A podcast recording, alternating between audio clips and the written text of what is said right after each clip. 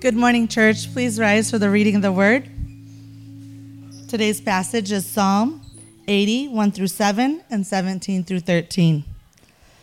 Hear us, shepherd of Israel, you who lead Joseph like a flock, you who sit enthroned between the cherubim.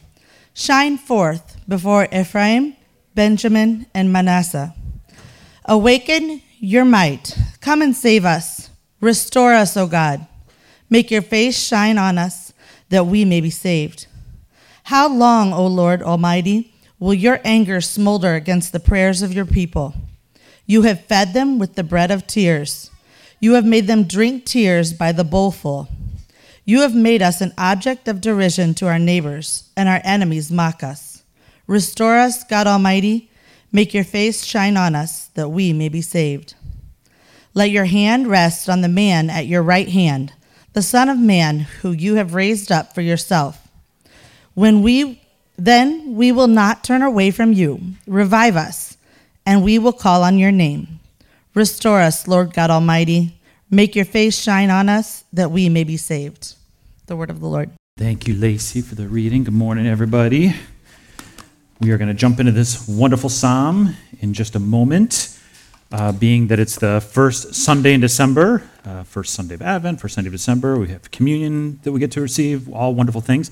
It's also the final month of the calendar year, and so I want to do a quick check-in financially, where the church is at and where the needs are moving forward. If you've been around here for some time, you know that the bulk of the giving tends to happen in December. That's the good way to say it, uh, encouraging way to say it. The scary way to say it is it's usually a big number, uh, that we're facing down coming into December. And so want to share things. I mean, there it, it is a lot of good because it's you guys are all so generous. So anyway, let me let me give you a little sense of just where we're at financially and where we need to go kind of in this final month. So yeah, if you go to the next one, Sergio. So this is the overall annual budget for us. This number six fifty-six, seven oh six twenty.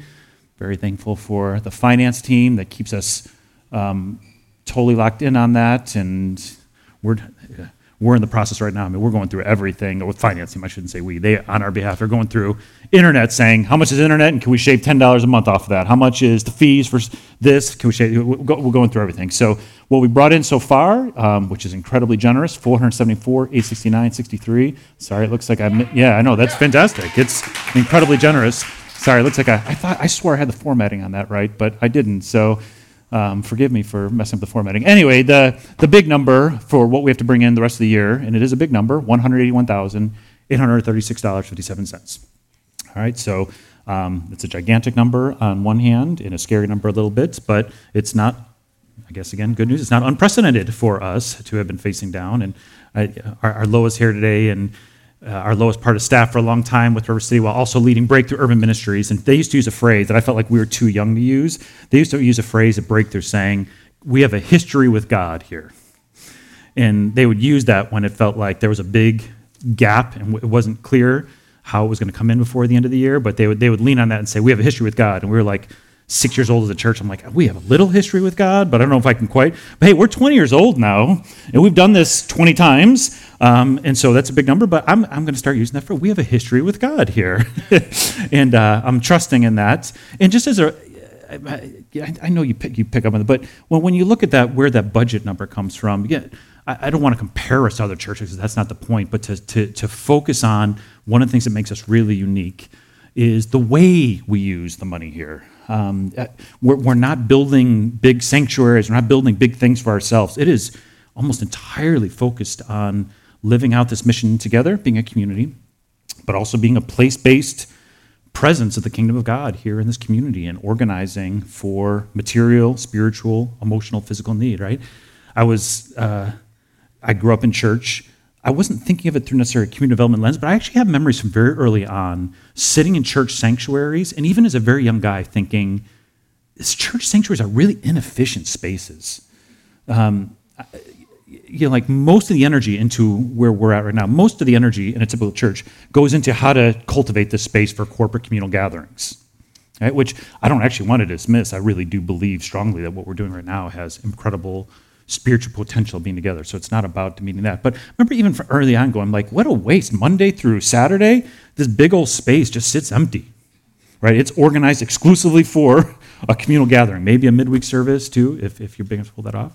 Um, you know, maybe in a middle-class suburb, it's no big deal to just leave that space unoccupied all the time. Maybe in a rural setting, it's not a big deal. But man, in a neighborhood like ours where there's so much need and just need for physical safe space, physical safe space, physical space where kids and young people can come and be safe, uh, be protected, be loved, be nurtured. So I know most of you don't get to be in here Monday through Saturday, maybe a couple times if you come through, but I just hope you can remember that this place is buzzing every single day this week. This room is buzzing every single day of the week with kids and kids and kids and teens and teens and teens, and uh, you're part of that because of helping make this happen. So that's why we do what we do. You know, it's like nobody's getting big salaries off of this. There's no big right. The, exactly what comes in is going right into kind of carrying out this mission. So that that's our big push over the month of December. Sound good? All right, thank you, thank you, thank you. All right, well, uh, I thought Benjamin did an amazing job. Kind of, uh, he said he wasn't preaching today, but he did a good little mini sermon on on Advent. So I won't recover all that. That's a, that's that that was that was great. Oh, I guess if you're listening on podcast, you're gonna have to go find this on the YouTube and listen to what he had said. Anyway, um, Advent comes from that term, as he mentioned, arrival, coming, moving towards, or some of the different ways. And so there's this church calendar that goes throughout the course of the year. Some of you grew up around that. You're familiar with that. Some of you had no exposure to that. That was me. I was I was never in church environments that follow the church calendar. So Advent is what starts off the church calendar. So we're, we're in this like funny crisscross. Like in our world, December is the end of the year and all the franticness around that, right? In the church calendar, we're actually at New Year's New Year's Day right now, right? Advent is what starts the church calendar. And I think it makes sense that Advent starts the church calendar because the story of God is essentially this love story between God and human beings, right? God says God has created us in God's image to experience God's love, to be in union with God, to live in participation with God. Us and our brokenness, us and our sin, us and our rebellion continue to push away from that. God and God's love continues to come after us, or this language of Advent, to move towards us. So it would make sense that the church calendar, as it's following throughout the course of the year, telling the story of God, it would begin with the most dramatic, the most over-the-top, the most extravagant form of God showing up in the person of Jesus to demonstrate God's love, right? And so I want us to remember that as we are in these four weeks of Advent, and remember that as we go into these different passages, where the reason we're in Psalm eighty today, we'll follow the liturgical calendar here for the month of December. We'll use the lectionary as assigned passages, so when we read Psalm eighty, that's the Psalm selection. When we read that today, as Lacy read that, I just always think it's cool to remember that on this day, like physically this Sunday in December of two thousand twenty-three, there's people all over the globe right now who are studying this psalm together and thinking about what is it that this psalm tells us about Advent? What is it that this psalm reminds us about, about the, the movement of God towards us? How is this psalm connected to this larger story of remembering the choreographed entrance of God through Jesus Christ to us? And so when you look at that psalm, Psalm eighty, this is one of those, one of the ways you can get to the meaning of something, if it's if it happens to be there, is when something gets repeated over and over and over in a passage. And so in this psalm, we see that something is repeated over and over and over, so it's going to make it real easy where we're going with this one. I have only one hope for us today, that we're going to interact with this. Did you see what line came up three different times? And that's the way this passage is organized, is um, through those first eight verses that we read and then the final two. Did you see what line was said three different times in that psalm? It's in verse three, it's in verse seven, it's in verse nineteen. In fact, oh, you got it up there, Sergio, right? So let's let's let's read the verse nineteen one. That's it's the exact same language uh, used all three times. Let's read that together. Restore us, Lord God Almighty, make your face shine on us, that we may be saved. Did you see that in there three times? Restore us, O God, make your face shine on us, that we may be saved. My one and only hope today is that you will interact with that phrase, may the f- make your face shine on us, or this, this imagery of seeing and encountering God face to face.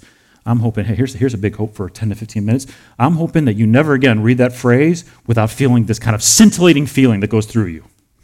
I'm, that's actually how far I want to go in ten, in ten minutes here. I'm hoping, if it doesn't already do that to you, that this thing will just charge you when you see that phrase, because you remember what it is that God is inviting you to. I, kind of the image I had as I was reflecting on this, and this is what I hope we'll do right now, I almost had God as a parent and us as a child saying, come here, I want to, I want to walk you into what this phrase represents and how significant it is. I think it's a great way to think of Advent. I think it is a great way to prepare for the Lord's Supper. It is a phrase we should take with us all the time.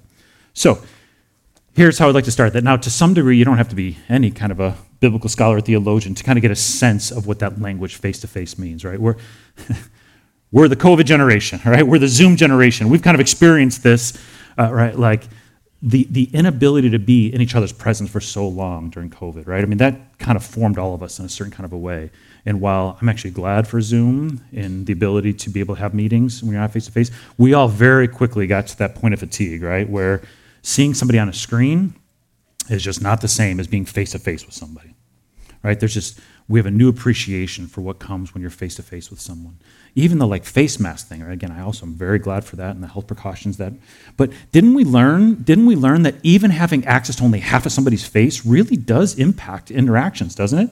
When you can't see the bottom part of somebody's face, when you can't see them smile or, or grin or frown or whatever they're doing, it really impacts you to not be able to see somebody face-to-face. Or to say it positively, when you experience somebody face-to-face, it's got its own kind of interaction, right? So interestingly, and I don't know if you've ever picked up, it's it's just, it's over and over and over throughout the Bible, one of the most consistent ways the Bible talks about communion with God is through this image of experiencing God face-to-face. Or seeing God's face, or God's face shining upon you. It goes back and forth. And so I was, I, I found, I, I meditated on over seventy just in the Old Testament passages that talk about face-to-face. I'm just going to share three, um, because here, here's, here's what I want to do, just give you a sense of the imagery, particularly in the Old Testament, because what I want us to see is how Jesus coming in the form of a human being is in a lot of ways a fulfillment of something that the Old Testament people were wrestling with. So, so here's a mystery that the people in the Old Testament had to continually hold together, a, a, a tension of sorts. The part of God that was more, that they could very easily understand was that God was, I'm going to use all these as synonyms, majestic, full of splendor, holy. Uh, but there was this sense that when God's presence came near, you understood you were having some kind of a sacred encounter, right? So you get um, something like the God coming at Mount Sinai, and there's like thunder and smoke and lightning, and people say, Moses, just you go, you go talk to God. This is like, we're too scared to be able to even approach God's presence. Or you'd have the tabernacle, which became the temple, and to be able, which is where God's presence, God's glory resided. And if people would come to that, there was all these procedures for cleanliness and then in the Holy of Holies, only high priest could go in there, and even there, it was only once a year. So there's like a lot of familiarity and understanding with the sense that God is bigger than us, holy, majestic, splendor, glory. What was the mystery is that at the same time, God would consistently also say that God's desire was to be an intimate connection with people. Now that part was harder to understand. In the language of face-to-face is how God would say that. And so they had to like live with this mystery, this paradox that God is holy and majestic and splendid and glory, and you know there has to be the sacredness with this also accessibility, this personability. All right, so let me just show you a handful of passages uh, in the Old Testament where we see this language of the face of God and the way that it kind of points to this mysterious interplay. So um, uh, let's start with um, uh, Genesis thirty-two. Um, thanks, Sergio. Okay, so we actually, if you were here, we did this passage a few weeks ago in the series Questions God Asks. But this is a famous account with Jacob wrestling with God. This is the birth of the nation of Israel. Um, and this language of face-to-face is like dripping from this. So at the end of this encounter, it says, Jacob, after he had wrestled with God, Jacob named this place Peniel, which actually literally means the place I've seen God. Jacob named the place Peniel, for he said, I have seen God, here's the face, here's the phrase, face-to-face, yet my life has been preserved. All right, so you see kind of the interplay, the, the, the, this sense that, the so Jacob is celebrating that Jacob saw God face to face, and it was in the form of wrestling with this person, but Jacob kind of assumed that when he saw face to face, he wouldn't survive it. So it's like this cool thing, I've seen God face to face, yet my life was preserved. That's kind of this interplay. Let's go to another one. This is the most famous benediction historically from the Bible, taken from the book of Numbers, Numbers chapter six, but let's think of it through this language of face to face. God says to Moses, tell Aaron and Aaron's sons, here's how you are to bless the Israelites. Say to them, the Lord bless you, the Lord keep you, and here it is, may the Lord make his face shine upon you, to be gracious to you. May the Lord, and it says, it says a slightly different way now, may the Lord turn his face towards you and give you peace. All right, now I've just... When we, we're going to finish with this benediction today, and I hope that it like carries like a new level of meaning to you when you hear it today of like asking the, asking at first, like, what is what is this blessing we're even hearing when we hear that? And then how do we actually receive that blessing?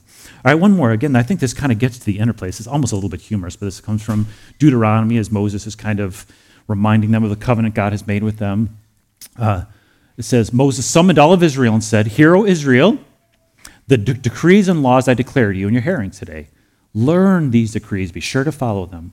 The Lord God made a covenant with us at Horeb," which is another name for Mount Sinai. "It was not with our ancestors the Lord made this covenant, but with us, with all of us who are alive here today." And then this, this final line, "Yahweh God spoke to you face to face." The Lord God spoke to you face to face out of the fire of the mountain. Now, that's where I think it's actually kind of funny. I don't know why, why this makes me laugh, but I think it's kind of hilarious that Moses is saying, you guys know this, right? God speaks to you face to face. You can have this interpersonal, deep, connected relationship with God. He just always happens to mention, it was obvious that's what was happening when the fire was going off at Mount Sinai, when there was lightning and thunder and smoke and cloud and you were all running. God, God was talking to you face to face, right? Do you, do you think any of them actually felt like that was a face-to-face intimate encounter? Like when we think of a face-to-face encounter, you to I, we don't usually think of fire and smoke and lightning billowing, right? So I don't know why that, that that's got kind of something funny to me where Moses is like, you know, this is what's true. God has made this covenant. God wants you to know that you can see God's face and to see God face-to-face, just like he did through the fire at Mount Sinai. Okay, I, I share all these. There's actually, like, just in the Psalms alone, there's like fifteen cool, like, Psalms that talk about different psalmists that want to interact with God face to face. What I'm just doing, highlighting those, is showing how this is a dominant theme throughout the Old Testament, this notion that God wants to experience this interaction, this relationship with people face to face, but also just this, honestly, just this mystery, this confusion. How can we experience God face to face when we don't even know that we can be in the presence of God? That there's all these there's all these requirements for how somebody interacts with God in the temple and their tabernacle. How can we how can we possibly trust that we can interact with God in a face-to-face manner? All right, so if you've got a thousand years of that plus of that, knowing that someday God is going to make it clear how that works, this starts to become a key part to way how we think of Advent, a key part to how we think of the Christmas story, because through Jesus, I mean, it's it, there's a hundred reasons why it's so significant that God came into the human experience in the form, you know, sent as Jesus Christ. But now let's go to the Christmas imagery here to like really try to land this. It's it would feel so different if God entered into the human experience already as an adult. All right? I mean, God could have done that and just showed up as full-grown Jesus. Um, that would have been one thing. But Jesus comes as a baby. We all know this, right? It's what every nativity scene is built around. But now I want you to consider that the significance of God coming as a baby in light of this developing storyline of God wanting to see us face to face and us seeing God's face and God's looking at us, shining God's face upon us. If you're wrestling for a thousand years of understanding how can that happen, what an unexpected and fascinating twist in the story for God to show the most punctuated form of trusting that we can see God's face by not only entering the human experience, which is a big deal in and of itself, but coming as a baby. All right? Can you start to see how this opens the door to seeing face-to-face in a whole new way? Uh, let's just get like super practical here, right? Like there's something about, like if you're a full-grown adult and you see a baby, a little baby, right? We've got some little babies in here today, right? If you see a little baby, even in ways that you can't control, a little baby opens things up in you, right? That it, it's just, it's not even a conscious choice. It's just, it's just the nature of a little vulnerable, beautiful, newborn baby. It just opens up something in you that you can't always get to on your own, right? I'm saying a couple months ago, I was doing a fundraising kind of meal at a, at a restaurant with a guy who just for whatever reason seemed to be kind of in a crotchety mood that day. And I just was like, I was being charming. It wasn't working. I was telling jokes. It wasn't working. I mean, this guy... This guy was on lockdown, man. I was like, man, this is going to be a long a long conversation. So I'm I'm doing everything I can to figure it out. And then all of a sudden, his gaze finally changes, and he starts looking all goofy and making, like, goofy faces. And I'm like, what the heck is happening here right now? Like, I cannot do anything to break through with this guy right now. So I was very unnerved by it because it's like he went from, like, completely cold, unapproachable to, like, making goofy faces. And then I finally figured out he's not quite looking at me. He's looking over me, and finally turned around. You can probably expect predict what had happened, right? There was like a little one-year-old who was popping over the booth behind us and making faces at him. And this guy who I could not make any movement with whatsoever, like he was just locking me out. When that little baby, when that little kid started popping its face over and like making, he's, he started doing that like, that, that thing we can't stop. You know, he's like getting all goofy, like, blah, blah, blah, you know, and he like went full-fledged all the way there. I was like, okay, new strategy. Next time I'm with this guy, bring bring a baby with me, just get things warmed up right off right off the bat. But I feel like that really is telling, right? Like even the most hard-hearted person, when you get around a baby, it just, it's going to come around all the defenses, right? Or kind of a very different kind of state of being for somebody who feels very insecure and is kind of always self-conscious around other adults, right? You watch them with a baby and it's so different, right? When you're with a little baby, you know, I'm not being evaluated right now. I'm not being judged right now. I'm not being compared to other people. Like we're just having this interaction, just me and this little baby, right? There's something about a baby that opens things up inside of us. So here's what I'd like to suggest, this imagery of experiencing God face-to-face. Now, this goes in both directions, right? Because there's an element spiritually of us looking into the face of God, and then there's an element of God's face shining down upon us. It's not one or the other. It's, it's speaking to two different directions. So I think, this is my kind of conviction of it, I think God coming in the flesh in the person of Jesus has a double meaning when it comes to experiencing God face-to-face. I think on one hand, let us think of us looking into the face of God, something that feels so mysterious, so elusive, even for us. But imagine being in the Old Testament where, right, we see, we see these, these images of people not knowing if they can look at the face of God. When God comes in a ba- as the form of a baby, it allows human beings to confidently and comprehensively look into the face of God. Right? Because when, I mean, you think of the Christmas story, the two big groups that come. There's the angel that comes to the shepherds and calls them to see baby Jesus. You see the magi that are coming from most likely Babylon, who travel hundreds and hundreds of miles, so they follow the star that probably Daniel told them about in his writings years and years before. As these two groups converge, when they finally come to baby Jesus, some of what's so sacred is not just that God has entered into the flesh, but that God is a baby. That when they look into the eyes of that baby, they're looking into the face of God. They're, the mystery's been cracked, so to speak, right? The, the door has been opened. They know that they can confidently look into the eyes of God by looking at a baby. And they're not worried about being struck by lightning or coming unclean or doing it all wrong. They just know that when they're in the presence of that little baby, they're in the presence of God. In the fact that God comes as a baby, it, you know, it, it probably doesn't for sure take away every fear we have, because some of us still have stuff we have to deal with, but it's kind of designed to do that, to address our insecurities, to address our fears, to address our hard-heartedness, to address our cynicism. The notion of looking into the face of God, a starting point of that being that it's a baby, who will, of course, grow up and continue to show us what God looks like. But the starting point, the fact that God enters as a baby, I think this is one direction of face-to-face that the Bible is opening up, where it says, if the question is, can I trust that I can look into the face of God? Jesus coming as baby, the answer is definitively, yes, you can. Right? Who can't look into the eyes of a baby and feel something? That is the pathway. That is the, the doorway that gets open for how we can look into the eyes of God. But it goes the other way too. And again, it's not one or the other. It's both. Um, if we go back to that phrase in, and you don't have to bring it up, Sergio, but if we go back to that phrase in Psalm eighty that came up three times, when the psalmist says, restore us, O God, make your face shine upon us that we may be saved. Right? This language, this language in the Old Testament of writers, it's it's it's in the Pentateuch, it's in the prophets, in the psalmists, it's in the wisdom literature, it's it's it's all throughout. You consistently get people saying, God, will you shine your face upon us? All right, now I want you to, I just want you to think about this for a moment. When you read a phrase like that in the Old Testament, you hear an Old Testament writer say, God, please shine your face upon us. What, what do you think that they were asking? Like, how would they even know if God's face is shining upon them? And if we come to now, if we join in this prayer that the psalmist prays and that so many do, make your face shine upon us, what exactly are we even hoping for? Right? If God actually answered that prayer, that God's face was shining upon us, how do we even know if it was happening? Yeah, I want you, right, when we hear that beautiful benediction in Numbers that we'll finish with, you know, may, may the may the face of the Lord shine upon you. If that actually happens, how would we know it's happening? I believe the Christmas story shows us that it's actually more simple and elegant than we probably think of it as.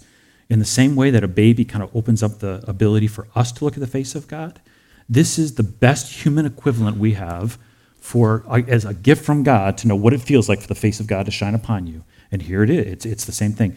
The best human proxy we have for this is when you see in the human realm a loving parent doting on a little baby. When you see that, you have the closest human proxy there is for God's face shining upon you. Right? That in the same way that God, who now, of course, Jesus is going to teach us over and over again, that the primary way to think of God is as a loving parent. When we think of baby Jesus and we think of how the divine, not only Mary and Joseph in the natural, but how the divine parent looks at baby Jesus, that love, that affection, that joy, that delight, the delight that the divine parental God has for baby Jesus is what the face of God shining upon you looks like. It is not meant to be any more, uh, uh, or let me say it a different way. We can treat it as something that's more elusive than it's meant to be. When we pray, may the face of God shine upon us, we are praying that there will be an experience where we sense the divine God looking upon us in the same way a parent would look on a little baby. In fact, I, I this is me now. This is not exactly how it says it, but I believe this is true. I think it's even meant to be something, like I think it should be a little tiny positive trigger. Every time you see a loving parent dote on a little baby, I think in that moment we should make the connection and say, oh, that's what it feels like when the face of God shines upon me. Like, what that parent is doing is what God does, and what that little baby is doing is what actually I'm supposed to do. The gift, like that, the, and for that little baby, it's they don't even know the world good enough to know that that's like not something that they deserve, that they're, that's not something that they're entitled to. But every time we see a loving parent shine their face upon a little baby, I think that should be a little spiritual cue. Say, see, that's the blessing.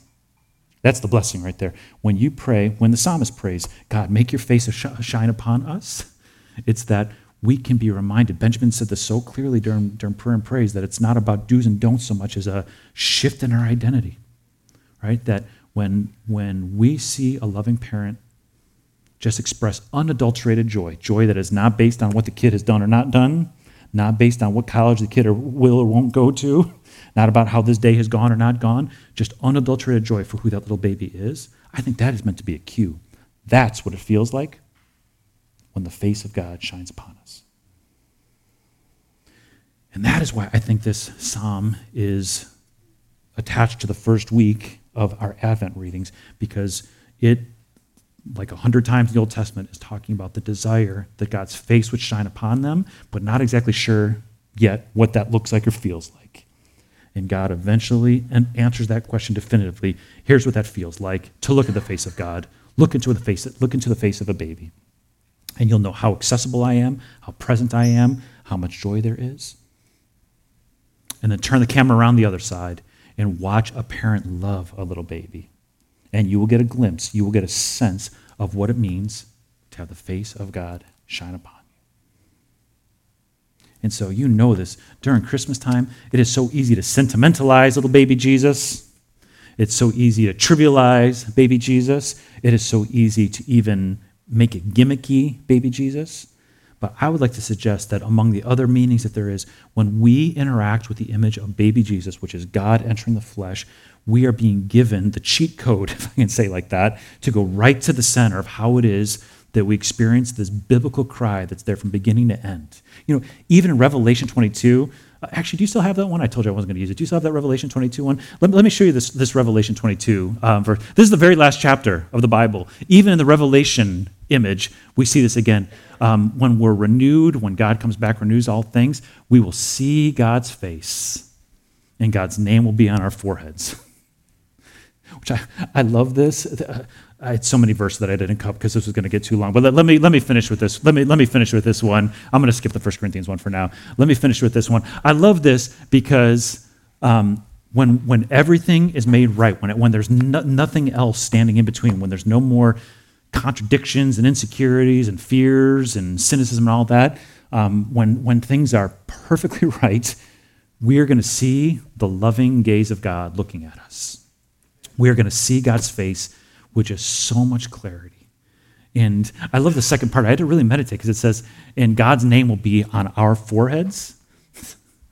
And I think what this is getting, I think what John was getting to when he had this vision, or what God is getting to when John had this vision, is this sense that we always had the love of God on us. From the time we were conceived in our mother's womb, we had got the love of God on us. And we've just been on this journey to figure out that that's what's actually true. Ah, I keep saying no more. One more. Do, do First Corinthians thirteen. I'm sorry, I'm like geeking out on this. But th- th- this is where this image, right? So this is the best passage on love we have in the whole Bible, First Corinthians thirteen, right? Like love is patient, love is kind, love does not envy, love looks out for the best, right? The, the whole passage is so beautiful. And it's face-to-face language that Paul finishes with, right? For now we see in a mirror dimly, but then when we're fully restored, we will see face-to-face. Now I know in part, then I shall know, I shall know fully, even as I have been fully known. So I love so much about this. When when Paul says, even as I have been already fully known, see, this is, this is what God is inviting us into. God looking at you in love has already always been true. That's not the part that's evolving. That's not the part that's growing. The part that is growing, and you know, back then they didn't have mirrors, so we have mirrors now, so you're looking into like a piece of metal or something. So when he says, we see in a mirror dimly, but then we'll see face to face. Right now we know in part, then we'll know fully. The journey we're on right now is going from seeing God face-to-face partly to seeing God face-to-face fully, to trusting and coming to know for ourselves what had always been true, that God's face always has shined upon us, but we didn't know how to receive that as beloved little children, that God's tr- mercies have already been poured out on us. We just didn't know how to receive it. And so this is one of my favorite ways to think about the spiritual growth process, even the maturation process. I don't think it's the only way to think about it, but this is such a big part of the spiritual growth and spiritual maturation process is coming to know more fully the experience of having the face of God shine upon you. That right now we see it in part, someday we'll see it in full, but those aren't binaries. It's not like here's this and there. This is the journey, moving into deeper and deeper sense of clarity of what actually has always and already been true. Amen?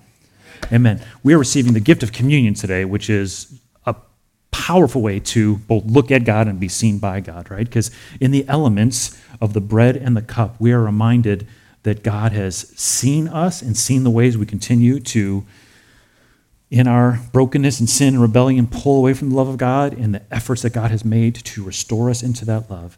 And so, Um, if, if you're a server, if you don't mind coming up and uh, starting to get the uh, elements ready, I want to lead us through a prayer of reflection here to get ourselves ready for this. And then after we pray, once you're ready, you can come up and receive these elements, and you'll be reminded the importance of the cup. You'll be reminded of the importance of the bread. You just simply come, if you've not done this before, just simply come and receive it. We'll come back to our seats and um, do a confession and then receive communion together. But let's today, let us let us reflect on the way that the act of communion, the, the, the, the sacrament of communion, is another way in which we look at the face of God and we look at God looking at us. So join me in prayer, and then we will step into communion together. Dear God, I'm both aware of like the deep, mysterious spiritualities we're stepping into right now, but also aware that you want us to have a sense of confidence and accessibility. So let us start in the deep, mysterious spiritual parts of this. When we reflect on this language of seeing the face of God, when we reflect on this language of the face of God shining on us, we realize we are finite human beings who are trying to wrap our heads around what it means to have the God of the universe, the God who is before and after, the Alpha and the Omega, the beginning and the end. We're trying to wrap our heads around how the God of the universe not only cares about us, not only sees us, not only is attentive, but desires this sense of intimacy where we can trust that this God is looking at us face to face, and where you, as eternal God, want us to trust that we can step into your presence and see you face to face. I mean, we're, we're talking about the deepest of spiritual mysteries. We are joining with the forefathers and foremothers that have gone before us of trying to understand how this can be true, how this can be possible. But now, God, we come into the concrete application of that as well.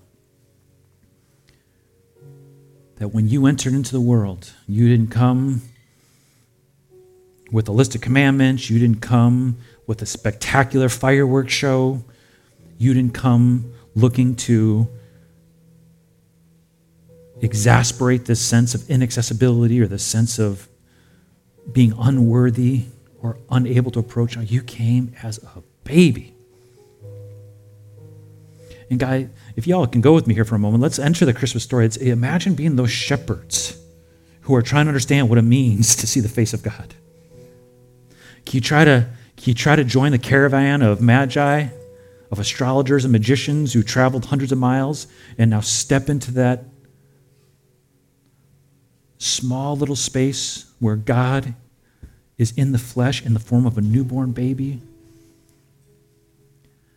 And now imagine God saying, this is what it looks like to enter into space with me. As the shepherds came in and looked into the eyes of that little baby, as the magi came and looked in the eyes of that little baby, that is how God encourages, invites us to trust that we are fully welcome. And then, God, we look at it from the other angle, even as the shepherds and the magi are looking in the eyes of that little baby, reminding us of how we can look at you. Now let us look from the heavens at the divine God who looks upon that baby Jesus and feels absolute delight, feels absolute joy, whose heart is full with affection and love. He would get those words decades later in an adult form, knowing that this is what had always been true. But we just know instinctively what it's like when a parent looks at their little baby with love. And God, can we trust that when you look at us, when your face shines upon us, that's what it feels like? So God, as we get ready to receive these gifts of communion, the bread that represented your flesh, the cup that represented your blood, we see how extravagant not only was your entrance into humankind, but how far you were willing to go to remove every single barrier so that we can know we are saved, we are forgiven, we are made whole in you. So stir our hearts as we get ready to receive these elements. We lift this up in your name. Amen. All right, as you're ready, you can go on either side of the room, come up and receive it, come back to your seats. There'll be elders in the back praying if you could use some prayer during this time. So let's just enter into this space together. All right, if you're able, can we all stand together? We'll do a corporate confession and then receive this gift. So let us read this confession together. God, we confess that we have sinned against you in thought, word, and deed, by what we have done and by what we have left undone. We have not loved you with our whole heart. We have not loved our neighbors as ourselves. We confess that in our busy and hectic lives, we make no time for your coming.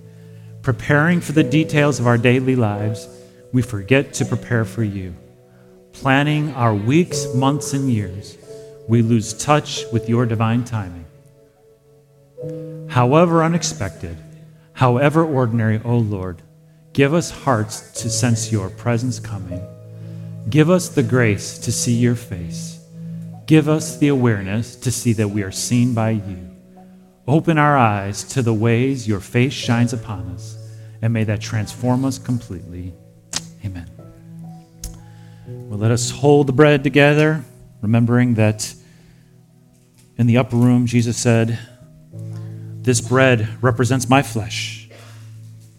And so we remember not only the ways we see God through the baby Jesus, but the ways we see God through what Jesus did for us, remembering that this is given as a gift for us. Let us receive the bread.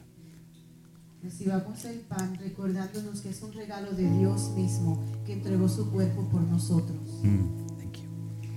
And let us remember the cup that Jesus said, this represents that covenant I have with you, the covenant where I see you face to face. Esto representa, el vaso representa el compromiso que Dios hizo con nosotros de dejarnos vernos cara a cara. Let us receive together. And let us now respond in worship.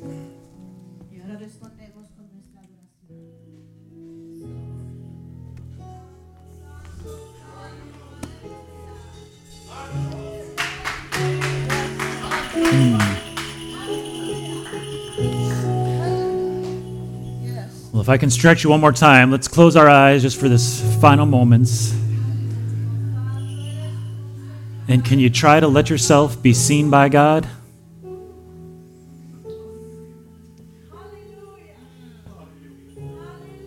The Apostle Paul believed that when everything gets pulled away, we'll see that God was always looking at us with a sense of love, affection, joy, and delight. The Apostle John believed that when we see clearly, we'll see God's love had always been upon us.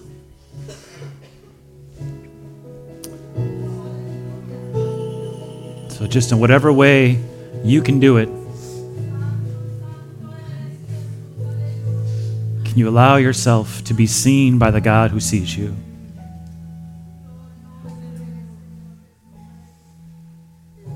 Can you allow the shine of God's face to come upon you?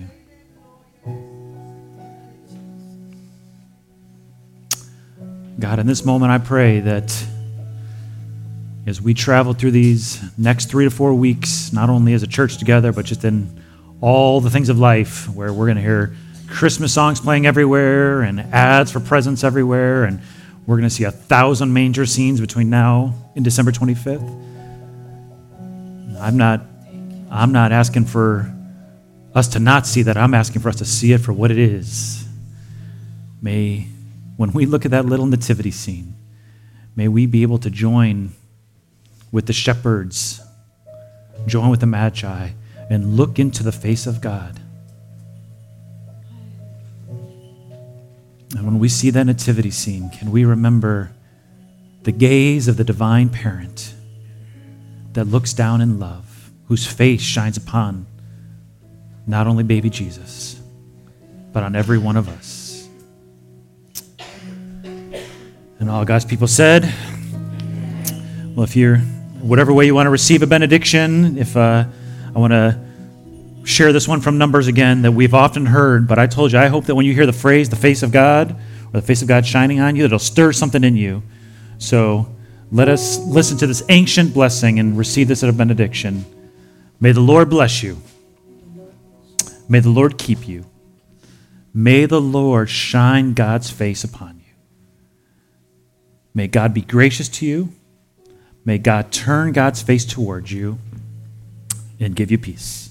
And all God's people said, amen. Love y'all.